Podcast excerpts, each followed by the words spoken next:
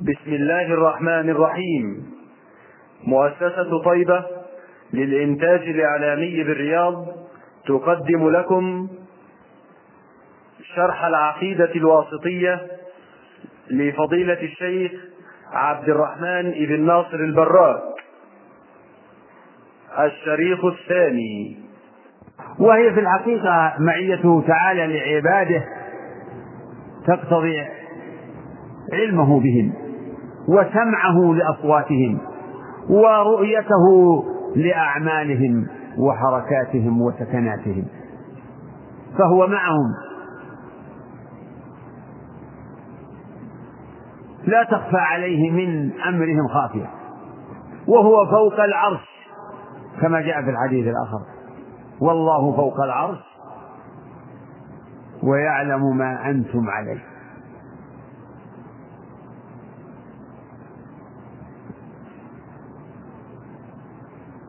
ونفاس العلو أخذوا من أدلة المعية شبهة لهم، اتخذوها شبهة وقالوا معهم، هذا يدل على أن الله في كل مكان وهو معكم أينما كنتم، قالوا هذا يدل على أن الله في كل مكان، وهذا من الفهم الخاطئ وسوء في الفهم عن الله وعن رسوله.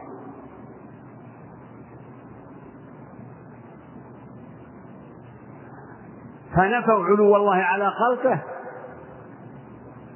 ونفوا معيته الحقيقية، المعية الحقيقية نفوها وأثبتوا له معية هو منزه عنها، قالوا إنه تعالى في كل مكان، حال في كل مكان.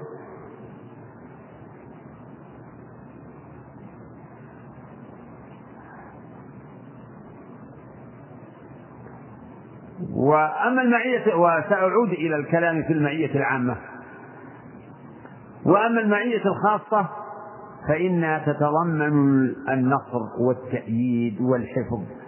إن الله مع الذين اتقوا والذين هم محسنون، هو معهم سبحانه وتعالى، يحفظهم وينصرهم ويؤيدهم، فلهم معية خاصة أولياؤه، هو معهم معية. إني معكما أسمع وأرى. والمعية الخاصة تتضمن ما تتضمنه المعية العامة والزيادة، يعني تتضمن العلم والسمع والبصر، وتتضمن أيضا أو تقتضي الحفظ والتأييد والنصر. فقوله تعالى: إنني معكما أسمع وأرى، يسمع ما يقولون ما يقولان ويقال لهم، ويرى أعمال الفريقين. إنني معكما أسمع وأرى، وفي هذا تثبيت لرسوليه لموسى وهارون، تثبيت لهما بأن فإذا علم أن الله معهما لم يخافا من الطاغية فرعون، لأن الله قال ذلك لهما لما قال: إننا نخاف أن يفرط علينا أو أن يطغى، قال: لا تخافا إنني معكما أسمع وأرى. وهكذا قال النبي صلى الله عليه وسلم لأبي بكر لما قال له: والله لو نظروا إلى أقدامهم لأبصرونا، يعني الطلب، لما كان في الغار مختفيين وجاء الطلب إلى عند باب الغار أعمى الله أبصارهم وصرفهم، فقال أبو بكر: لو نظروا إلى أقدامهم لا أبصرونا، فقال عليه الصلاة والسلام: ما ظنك باثنين الله ثالثهما؟ وقال له ما قال سبحانه: إنني معكما، وما قال سبحانه وتعالى عن نبيه: لا تحزن إن الله معنا. فهو معهم، يراهم ويسمع كلامهم ويعلم سرهم وعلانيتهم، وهو تعالى يحفظهم ويخلأهم وينصرهم ويؤيدهم.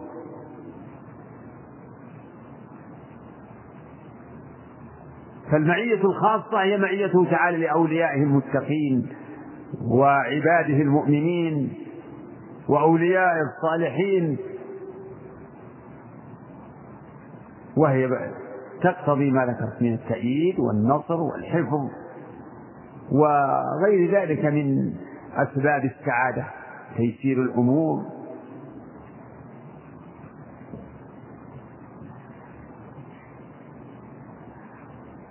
وقد عقد شيخ الإسلام ابن تيمية فصلا لبيان أنه لا منافاة بين العلو والفوقية وبين المعية، وهو الفصل الثاني عندكم. الفصل الثاني فيه بيان حقيقة المعية، يعني مطلقة مع حقيقتها في اللغة، وبيان أنه لا منافاة بينها وبين العلو سبحانه وتعالى. فمن الإيمان بالله وكتبه ورسله الإيمان بما أخبر به عن نفسه من أنه تعالى فوق خلقه مستوٍ على عرشه، وأنه معهم أينما كانوا. يقول شيخ الإسلام: وقد جمع الله بين هاتين الصفتين، يعني العلو والفوقية وبين المعية، في قوله: هو الذي خلق السماوات والأرض في 6 أيام ثم استوى على العرش، يعلم ما يرجو في الأرض وما يخرج منها وما ينزل من السماء وما يعرج فيها وهو معكم. في آية واحدة جمع بين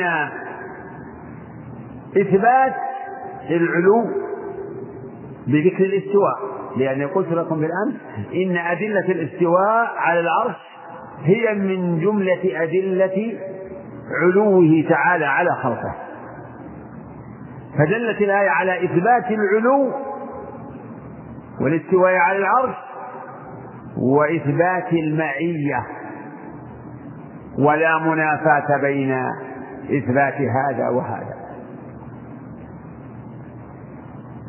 فلا يلزم من معيته تعالى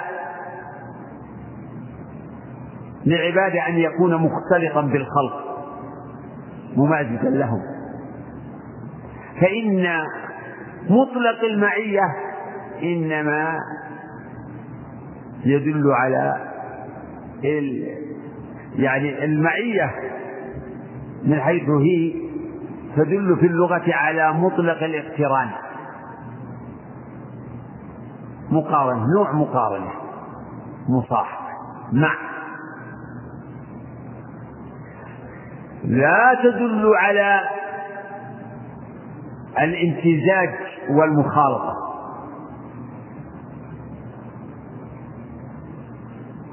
فمطلق المعية إنما يدل على مطلق المقارنة، فلا يلزم من وصف الشيء بالمعية أن يكون مخالطا لما هو معه. ويوضح شيخ الإسلام هذه الحقيقة بضرب مثل من المخلوقات. يقول: هذا القمر وهو من أصغر المخلوقات موضوع في السماء، وهو مع المسافر وغير المسافر أينما كان. تقول: سرنا والقمر معنا، أو تقول: هذا القمر معنا. والقمر أين هو منك؟ أين القمر منك؟ القمر في مكان في مداره ومجراه بعيد، وتقول: هذا القمر معنا، مع المسافر وغير المسافر.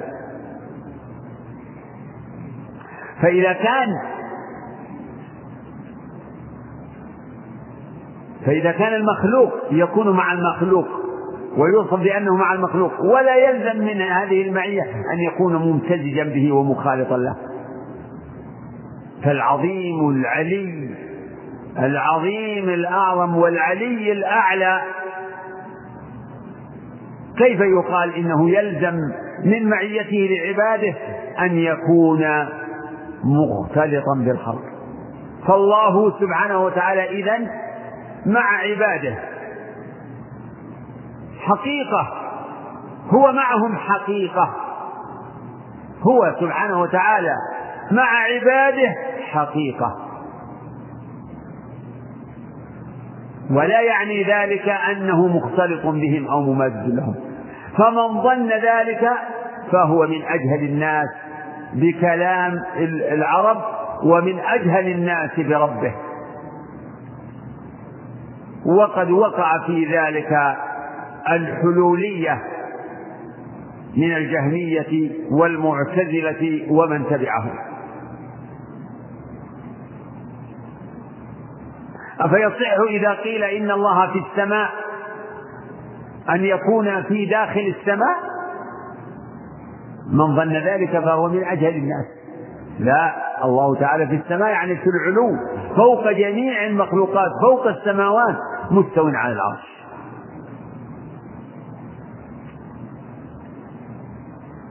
فلا منافاة إذن بين إثبات العلو وإثبات المعية،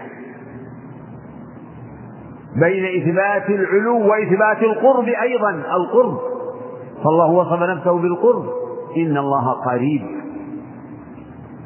وإذا سألك عبادي عني فإني قريب أجيب، قريب أجيب دعوة الداعي إذا دعا، إن ربي سميع قريب، أو إنه سميع قريب.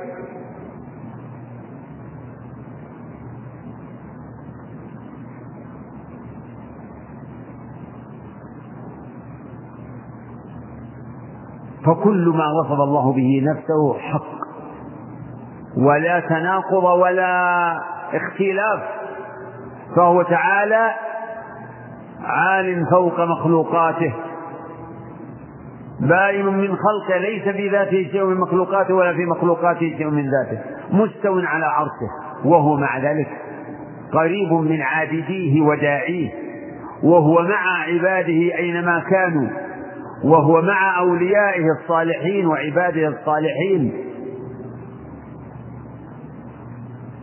وقد عقد شيخ الإسلام ابن تيمية فصلا أيضا آخر نبه فيه إلى أن الله تعالى موصوف بهذا وهذا، فهو قريب في علوه، هكذا يقول، قريب في علوه، علي في دنوه.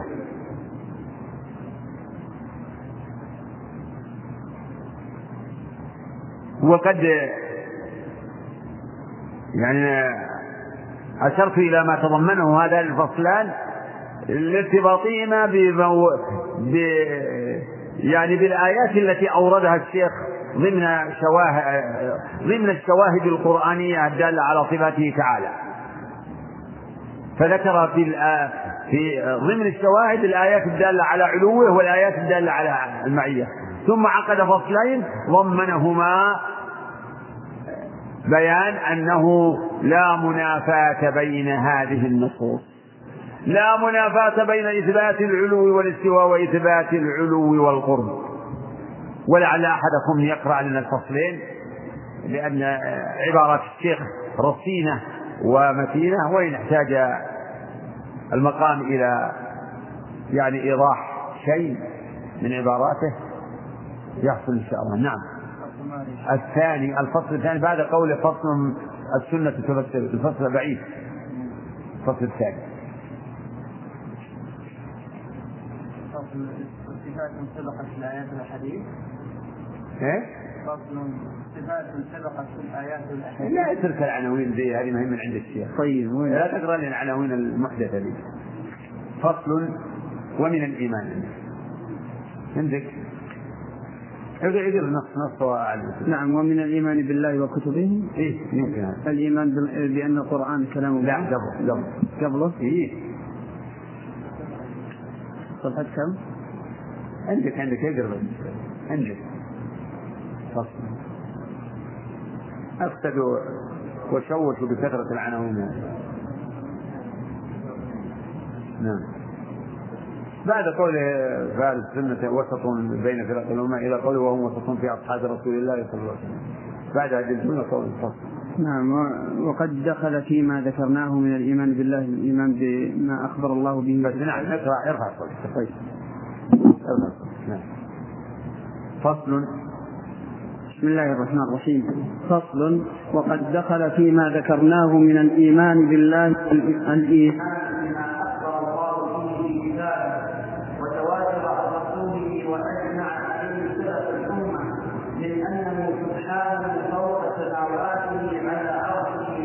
بائن على خلقه. بائن على خلقه. لا، بائن من خلقه كذلك فيه خلقه شيء فاسد. نعم. بائن من خلقه. نعم. نعم. فيه. وهو سبحانه معهم أينما كانوا يعلم ما هم عاملون، كما جمع بين ذلك في قوله هو الذي خلق السماوات والأرض في 6 أيام ثم استوى على العرش يعلم ما يلج في الأرض وما يخرج منها وما ينزل من السماء وما يعرج فيها وهو معكم أينما كنتم والله بما تعملون بصير. وليس معنى قوله وهو معكم أنه مختلط بالخلق، فإن هذا لا توجبه اللغة،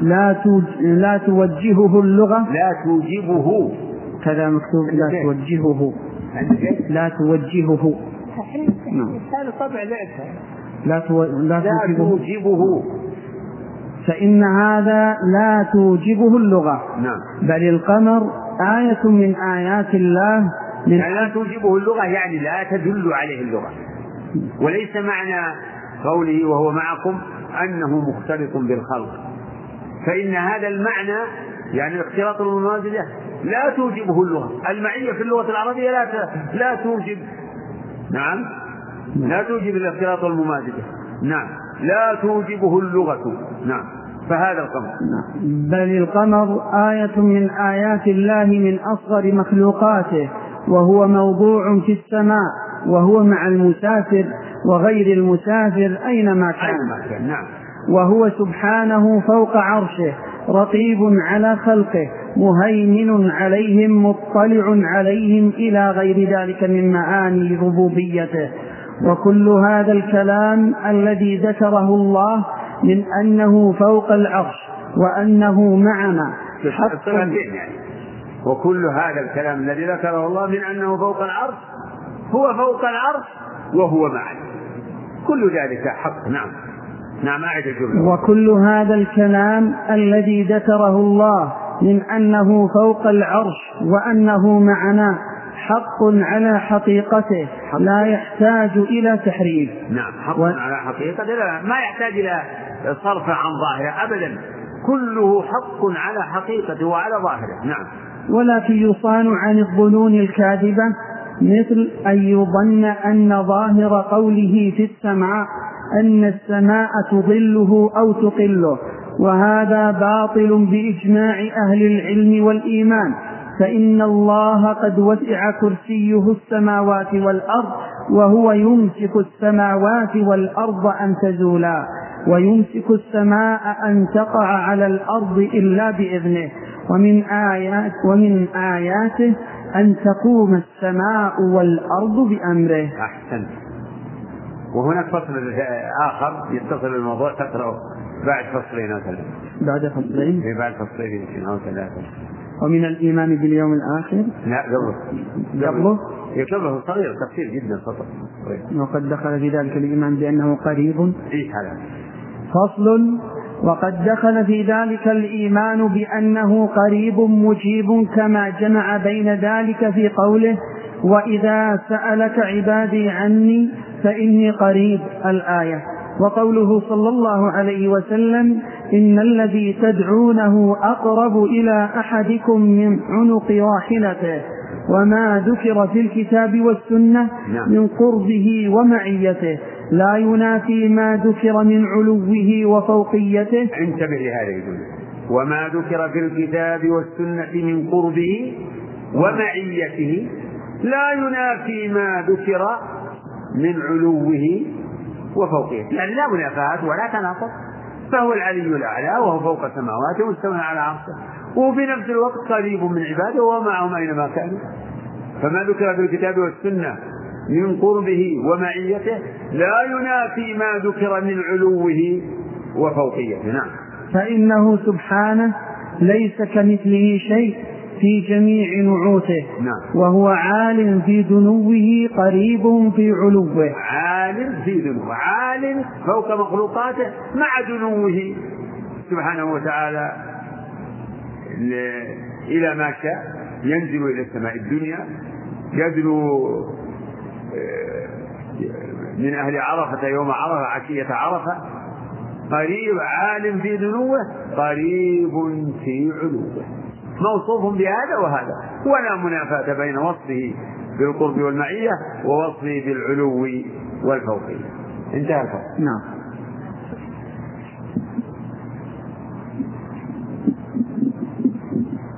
فالشيخ عقد هذين الفصلين لأن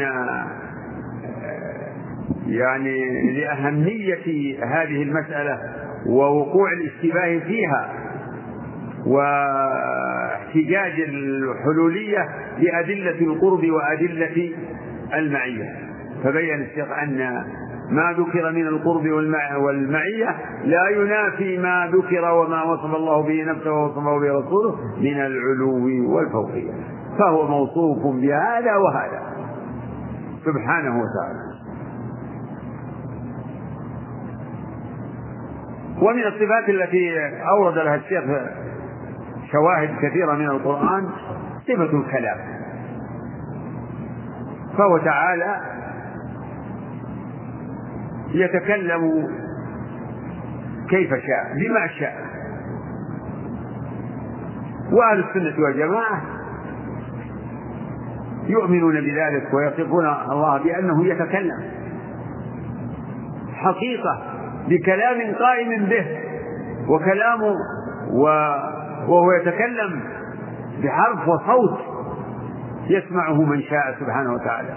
فالأبوان قد سمعا كلام الله، وموسى سمع كلام الله، والملائكة ومن شاء الله من الملائكة سمع أو أسمعه كلام الله كلامه سبحانه، كما أنه ينادي جبريل يقول له إني أحب فلان فأحب كما في الحديث، ويكلم جبريل فيوحي إليه، وجبريل يبلغ كلام الله ووحيه إلى ما شاء، إلى من شاء من الرسل.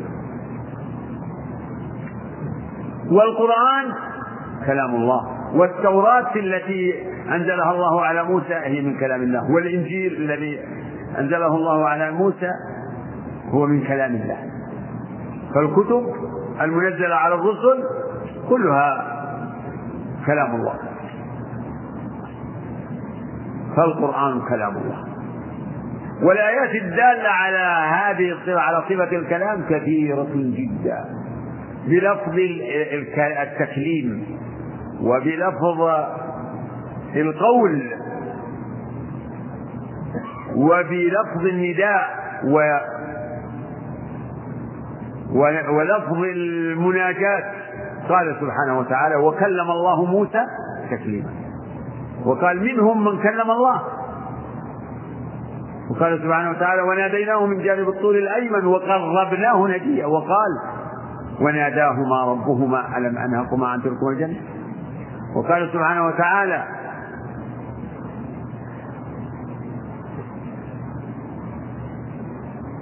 فيقول المخلفون إذا انطلقتم إلى مغانم لتأخذوها ذرونا نتبعكم يريدون أن يبدلوا كلام الله، وقال سبحانه وتعالى أفتطمعون أن يؤمنوا لكم وقد كان فريق منهم يسمعون كلام الله، وقال سبحانه وتعالى وتمت كلمة ربك الحسنى على بني إسرائيل بما صبروا، وقال سبحانه وتعالى وتمت كلمة ربك صدقا وعدلا، وقال لا تبديل لكلمات الله. فهو سبحانه وتعالى يتكلم بما شاء إذا شاء وكيف شاء، وقد قال ويقول فقال في الماضي ما شاء ويقول في المستقبل، فقد نادى الأبوين وناداهما ربهما، ويوم القيامة أخبر بأنه ينادي فيقول، ويوم يناديهم فيقول أين شركائي الذين كنتم تزعمون، ويتكلم سبحانه وتعالى ويكلم المؤمنين في الجنة ويكلمهم كذلك قبل الجنة. والأدلة على هذا من القرآن والسنة كثيرة جدا، فيجب الإيمان بأنه تعالى موصوف بذلك، أنه تعالى يتكلم، وليس كلامه ككلامنا، ليس الكلام كلامنا. اللهم وصف نفسه بأنه وصف نفسه بالمنادات والمناجات وبالتكليم وبالتنبئة، ووصف بعض المخلوقين بذلك، وليس المنادات من الله والمناجات والتكليم كالمنادات والمناجات والتكليم من العباد. فصفات المخلوق مناسبة له، وصفات الخالق مناسبة له، ليس كمثله شيء وهو السميع البصير. والقرآن كلام الله، القرآن كلام الله، خلافا لما تقوله الجهمية والمعتزلة ومن شابههم من أن القرآن مخلوق، لأن الله عندهم لا يقوم به كلام، كل ما يقال أنه كلام الله فهو مخلوق خلقه الله في كلا أو في كلا. فعندهم أن موسى، أن الله خلق كلاما في الشجرة سمعه موسى، أو خلق كلاما سمعه جبريل ثم بلغه لمحمد عليه الصلاة والسلام، خلق كلاما في الهواء، أقوال سمجة ساقطة مناقضة للعقل والشرع. أفيكون الكلام من غير متكلم؟ أفيوصف المتكلم بكلام لم يقم به؟ فعند المعتزلة أن إضافة الكلام إلى الله كما في قوله فأجله حتى يسمع كلام الله، إن هذا من إضافة المخلوق إلى خالقه. وعند أهل السنة أن إضافة الكلام إلى الله من إضافة الصفة إلى الموصوف، مثل إضافة العلم، يقول كلام الله وعلم الله سمع الله وحياة الله ووجه الله، كل ذلك من إضافة الصفة إلى الموصوف. فأهل السنة والجماعة يثبتون لله ما أثبته لنفسه، فيؤمنون بأنه تعالى لم يزل يعني في القدم لم يزل يتكلم إذا شاء بما شاء كيف شاء، ولا يزال. والكلام كمال، ونفي الكمال نقص، ولهذا ذكر الله من الدليل على بطلان عبادة العجل الذي عبده بنو إسرائيل، ذكر من الدليل على بطلان إلهية العجل. يقول لهم هذا، يقول السامري أو يقولهم هذا إلهكم وإله موسى فنسي. قال الله أفلا يرون أن لا يرجع إليهم قولا ولا يملك لهم ضرا ولا نفعا. وفي الآية الأخرى واتخذ قوم موسى من بعده من حليهم عجلا جسدا له خوار، ألم يروا أنه لا يكلمهم؟ فعدم التكليم دليل على بطلان إلهية، هذا نقص الخرس والعجمة. أفلا يرون ألا يرجع، نعم، واتخذ قوم موسى من بعده من حليهم عجلا جسدا له خوار، ألم يروا أنه لا يكلمهم ولا يهديهم سبيلا، اتخذوه وكانوا ظالمين. فهؤلاء الضلال الذين نفوا كلام الله شبهوه بالأخرس وبالجماد، فمن ينفي عن الله الصفات يشبهه بالجمادات وبالأموات وبالمعدومات. سبحان الله العظيم، سبحانه وتعالى عما يقول الظالمون والمفترون والجاهلون علوا كبيرا.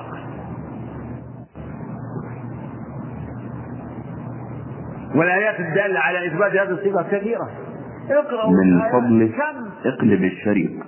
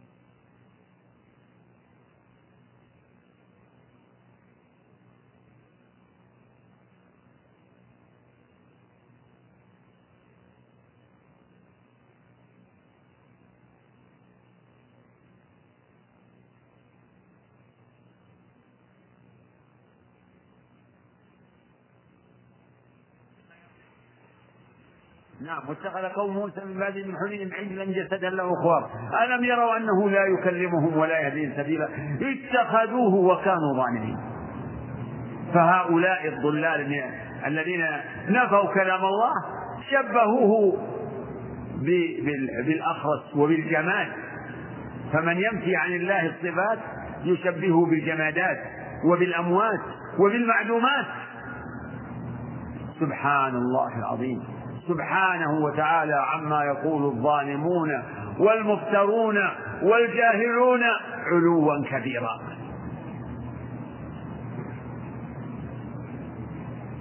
والآيات الدالة على إثبات هذه الصفة كثيرة، اقرأوا الآيات كم نجد في القرآن من الآيات الدالة على إثبات هذه الصفة، صفة كلام الله.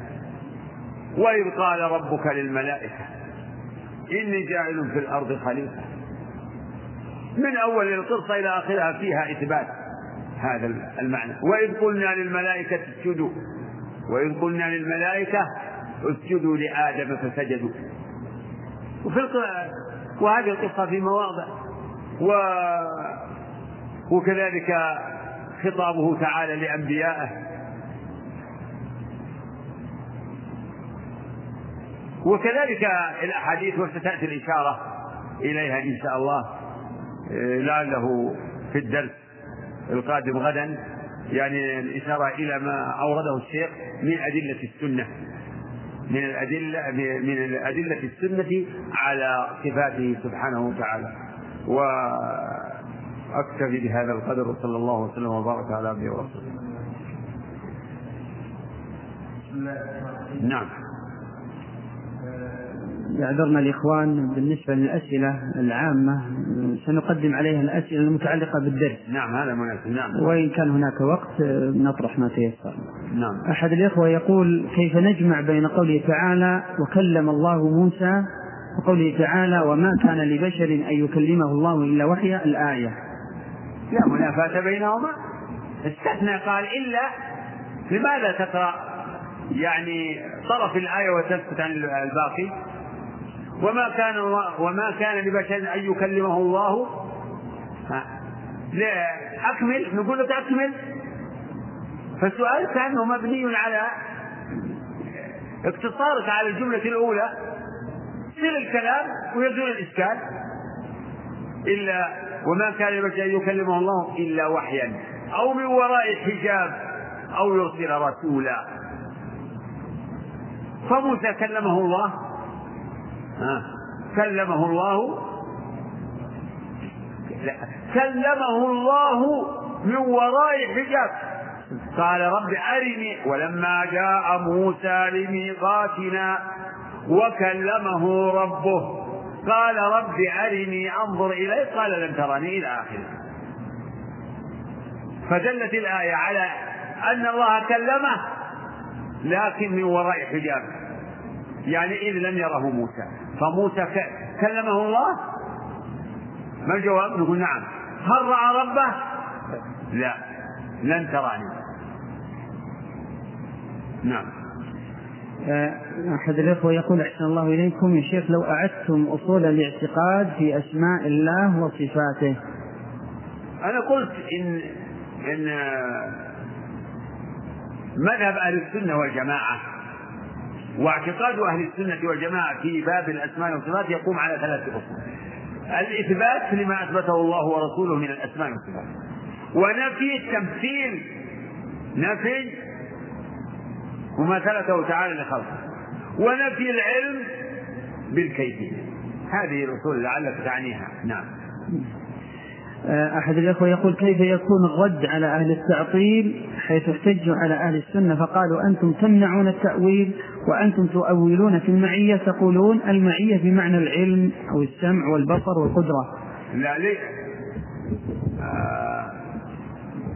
قول أهل السنة بالمعية ليس على تأويل، إنما هو بيان لما تقتضيه وتدل عليه، بل هم يقولون إنه تعالى وهو فوق العرش فهو مع عباده حقيقة، حق على حقيقته، ولكن قد يتجوز بعض أهل العلم في العبارة فيقول معهم يعني بعلمه، لبيان لدفع ما يظنه الحلولية.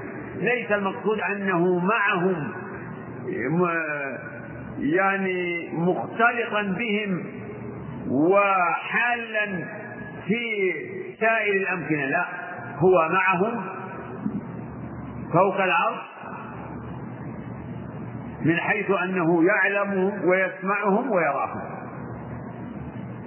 فهذا من إيضاح المدلول، وليس هذا صرف لما تدل عليه حقيقة المعية. فالمعية كما تقدم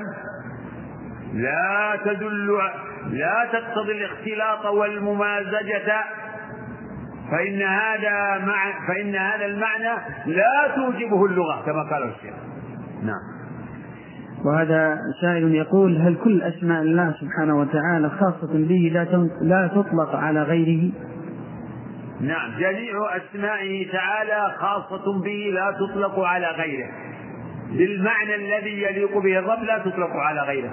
لكن نفس الأسماء، مطلق الأسماء، يمكن يطلق على المخلوق، وهذا فقد تنبه عليه. فهناك أسماء عامة، أسماء عامة تطلق على الخالق وعلى المخلوق. فمثلا الحي اسم لمن تقوم به الحياة، فهذا الاسم يصدق على المخلوق الحي، يخرج الحي من الميت، ويصدق على الخالق، فهو الحي الذي لا يموت وهو الحي القيوم. فبين الاسمين اتفاق عند الإطلاق. فالاسم إذا ذكرناه مفردا فهو عام، الحي إذا ذكرناه مفردا يكون عاما لكل من تقوم به الحياة. وإذا ذكرناه مضافا دل على ما يختص به ذلك المضاف إليه. فإذا قلنا وتوكل على الحي الذي لا يموت، فالمراد من هذا ما يختص به الرب من الحياة. المراد بهذا الاسم هو الله الحي الذي لا يموت. وإذا قلنا قرأنا يخرج الحي من الميت، فالمراد الحي المخلوق الذي كان ميتا ويقبل الموت.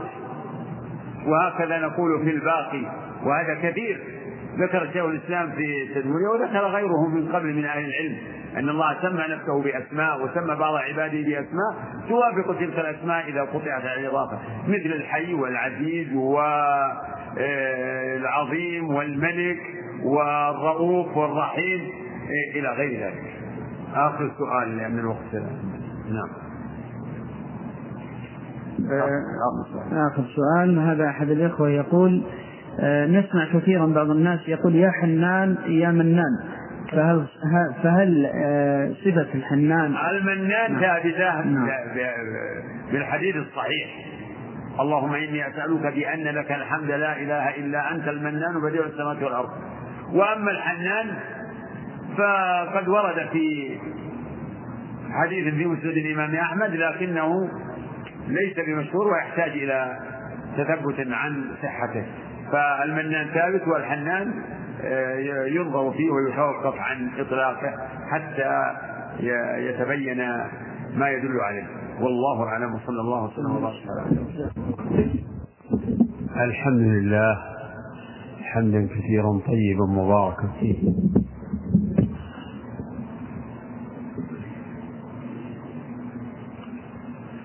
صلى الله وسلم وبارك على عبده ورسوله سيدنا محمد وعلى آله وصحبه. أما بعد، فنبدأ دروسنا في هذه الدورة في هذا اليوم، يوم السبت الموافق لل30 من شهر ربيع الثاني.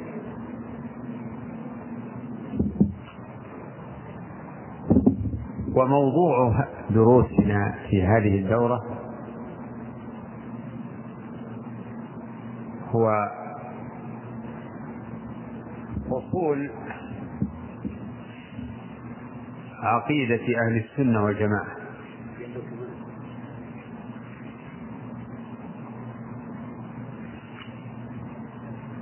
بل عقيدة أهل السنة والجماعة التي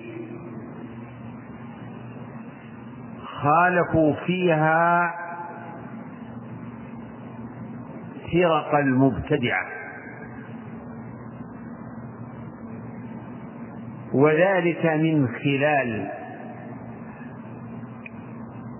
ما سطره الإمام الكبير شيخ الإسلام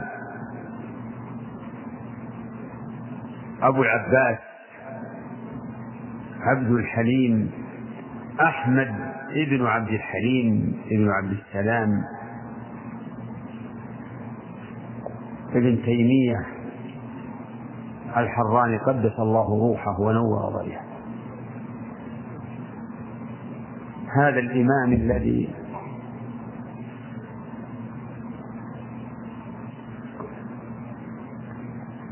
أخرجه الله في وقت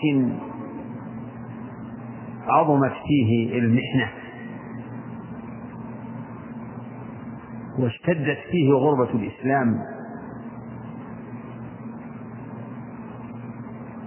بظهور البدع وتسلط أهلها وخفاء كثير من السنن، فقيض الله هذا الإمام لإحياء ما أميت من السنن وقمع البدع حتى جل رحمه الله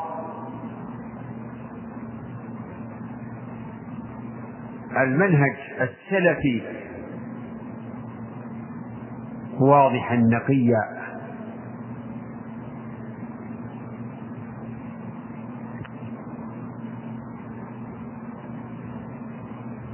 وقد أمضى حياته رحمه الله مجاهدا بلسانه وقلمه وبدنه حتى توفاه، وكانت حياته المباركة منذ ولادته إلى أن توفاه الله 68 سنة، إذ ولد عام 61 و600، توفي عام 28 و700 من الهجرة النبوية على صاحبها الصلاة والسلام. أقول إن موضوع دروسنا هذه هي العقيدة، عقيدة أهل السنة والجماعة، وذلك من خلال ما سطره هذا الإمام فيما يعرف بالعقيدة الواسطية. العقيدة الواسطية، وفي الحقيقة أن هذه العقيدة كما يدل عليه نسبتها كتبها الشيخ مجيبا لبعض الصالحين الأخيار الراغبين في معرفة الحق من أهل الواسط. يقول شيخ الإسلام إنه يعني استعفى هذا السائل مما طلب وحاله على ما كتب من قبل في عقيدة أهل السنة والجماعة، ولكنه ألح عليه فكتبها وهو قاعد بعد العصر رحمه الله.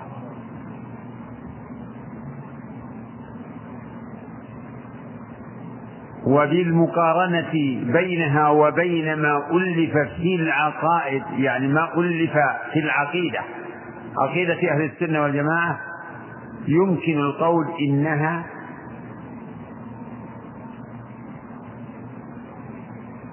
أفضل ما ألف، أو نقول إنها من أفضل ما ألف في بيان العقيدة السلفية، عقيدة أهل السنة والجماعة، وهي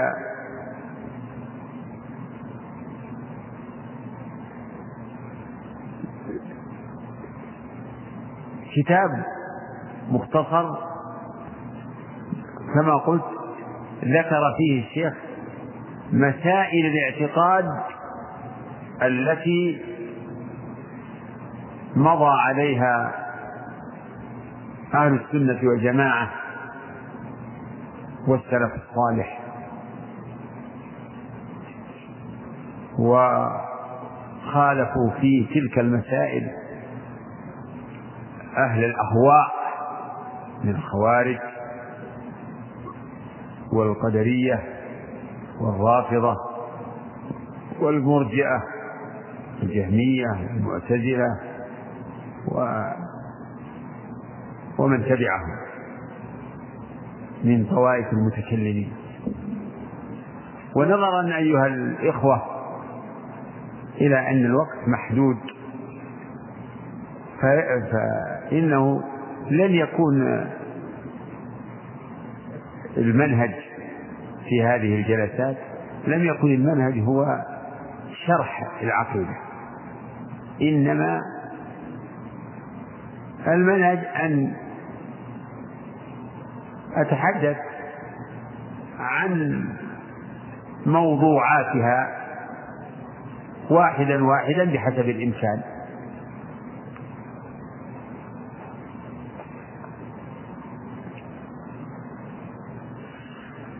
فالموضوع الأول، وينبغي أن يكون الكتاب لعله معكم موجود، الموضوع الأول عقيدة أهل السنة والجماعة إجمالا، عبر عنه الشيخ بقوله: أما بعد فهذا اعتقاد الفرقة الناجية المنصورة أهل السنة والجماعة، وهو الإيمان بالله وملائكته وكتبه ورسله واليوم الآخر وبالقدر خيره وشره. هذه عقيدة أهل السنة والجماعة، وهذا اعتقادهم، عقيدتهم واعتقادهم في المعنى واحد. هذا اعتقاد أهل السنة والجماعة على سبيل الإجمال. اعتقادهم هو الإيمان بالله وملائكته وكتبه ورسله. وقال عنهم الشيخ الفرقة الناجية أخذا من الحديث: وستفترق هذه الأمة على 73 فرقة كلها في النار إلا واحدة. وقال المنصورة أكثر من الحديث الآخر: لا تزال طائفة من أمتي على الحق منصورة. وأهل السنة والجماعة لأنهم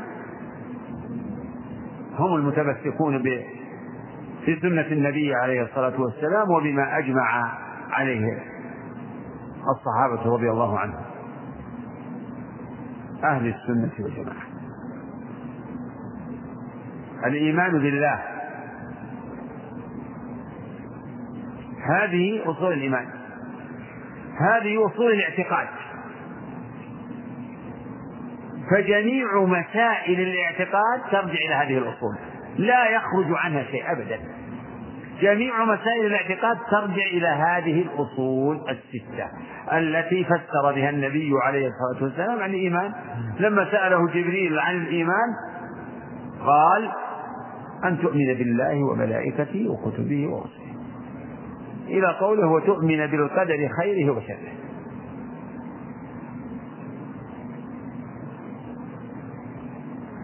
وهذا هو الإيمان بمعناه الخاص، لأن الإيمان يطلق ويراد به معنى يعم الدين كله، اعتقادا وعملا وقولا، كما سيأتي في الإيمان. ويطلق ويراد به الاعتقاد، وهو الذي ذكره الرسول عليه الصلاة والسلام. لأنه عليه الصلاة والسلام فسر الإسلام بالأركان الخمسة ثم فسر الإيمان بأصوله الستة. والإيمان بهذه الأصول الستة فرض عين على كل مكلف أن يؤمن بالله ربا وإلها وموصوفا بكل كمال ومنزها عن كل نقص، وأن يؤمن بالملائكة أن لله ملائكة وأنهم عباد مكرمون خيار صالحون وأنهم مخلوقون مربوبون عباد، يؤمن بالكتب، يؤمن بأن الله أنزل كتبا على رسله منها ما علمناه في التوراة والإنجيل والزبور ومنها ما لم نخبر به، فنؤمن بها إجمالا، نؤمن بالكتب المنزلة التي أعظمها وأفضلها وخاتمها القرآن، نؤمن بالرسل الأصل الثالث الرابع الإيمان بالرسل، لابد على كل مكلف أن يؤمن برسل الله، أن الله أرسل إلى عباده رسلا يدعونهم إلى عبادة الله وحده لا شريك له يبشرون وينذرون لئلا يكون للناس على الله حجة بعد الرسل. الأصل الخامس الإيمان باليوم الآخر،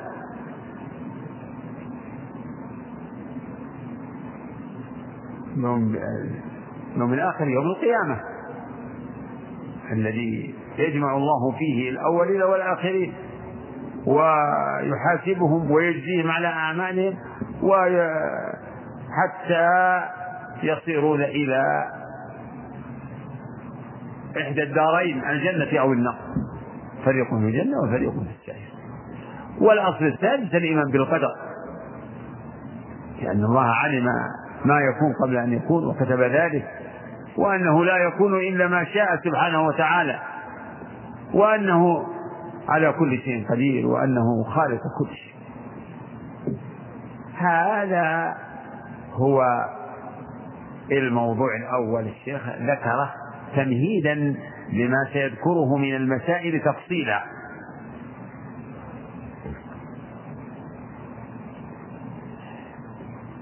ثانيا عقيدة أهل السنة والجماعة في أسماء الله وصفاته، وهذه أهم مسائل الاعتقاد التي وقع فيها الاختلاف بين فرق الأمة، مسألة الأسماء والصفات.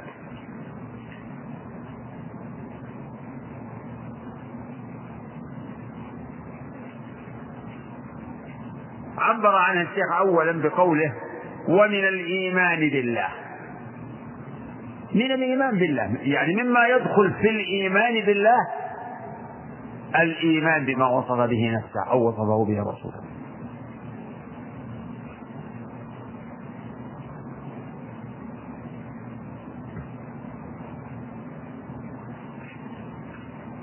وهذا الإيمان يدخل أيضا في غير الأصل الأول، نعم يدخل في الإيمان بالكتب والرسل، يعني فنستطيع أن نقول من الإيمان بالله وكتبه ورسله الإيمان بما وصف به نفسه أو وصفه به رسوله عليه الصلاة والسلام، وذلك لأن نثبت ما أثبته لنفسه وأثبته له رسوله من غير تحريف ولا تعطيل ولا تكييف ولا تمثيل، يعني من غير تحريف للنصوص والكلم عن مواضعه. والتحريف هو التحريف يقول عن العلم انه نوعا تحريف لفظي، وذلك بتغيير اللفظ بالزيادة والنقص وتغيير الشكل، ويكون وهو التغيير الذي يعني يترتب عليه تغيير المعنى، يعني هذا هو الذي يهدف إليه أهل الأهواء.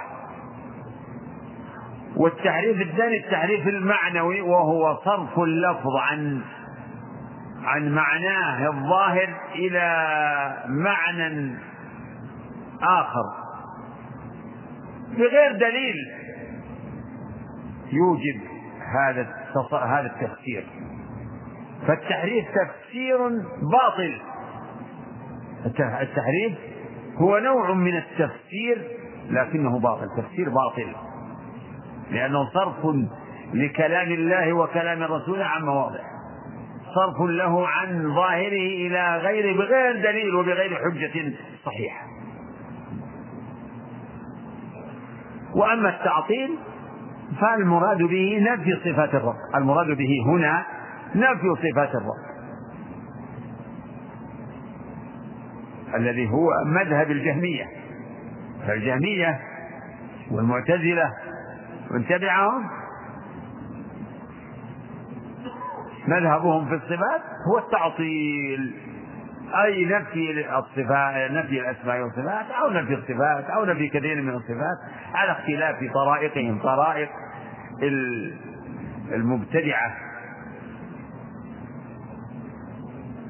ولا تكييف، نثبت له الأسماء والصفات من غير تكييف، يعني من غير أن نحدد كيفية صفات الرب، كيف ينزل وكيف يجيء وكيف يغضب وكيف، هذا كله باطل. ولا يجوز السؤال عن الكيفية، والسؤال عن ذلك بدعة، كما قال الإمام مالك لما قيل له كيف استوى قال استوى معلوم والكيف مجهول، كيفية صفات الرب غير معلومة لنا. نؤمن بأسماء الله وصفاته على ما يليق به، ولا نتخيلها ولا نكيفها أبدا، لا نكيفها بالتصور والتخيل والاعتقاد، ولا نكيفها بالقول أبدا، بل يجب أن نمسك، لأن ذلك من القول على الله بغير علم. ولا تمثيل أيضا، لا نمثل صفاته بصفات خلقه، فليس علمه كعلمنا ولا استواؤه كاستوائنا، ولا غضبه كغضب المخلوق، ولا رضاه كرضاه، ولا شيء من صفاته كصفات أحد من المخلوق. كما أن ذاته لا تشبه الذوات فكذلك صفاته لا تشبه الصفات،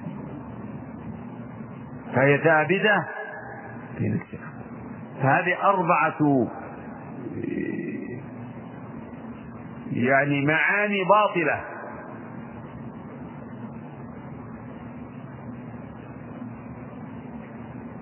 برئ مذهب أهل السنة وجماعة منها، التعريف والتعطيل والتكييف والتمثيل.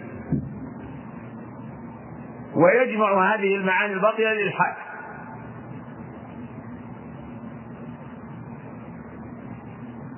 فأهل السنة والجماعة إذن يثبتون له أسماءه وصفاته، فلا ينفون عنه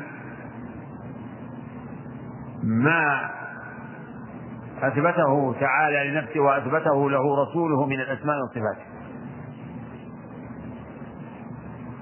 ولا يكيفون صفاته، ما يكيفون صفاته، ولا يمثلون صفاته بصفات خلقه. نعم. ولا يلحدون في أسمائه وآياته. وكل من التعريف والتعطيل والتكييف والتمثيل كلها من الإلحاد. لم تكمل مادة هذا الدرس وله بقية على الشريط الذي يلي، مع تحيات إخوانكم في مؤسسة طيبة للإنتاج الإعلامي بالرياض، شارع السويد العام، غرب النفق، هاتف رقم 425-3737، صندوق بريد رقم 7612 الرياض.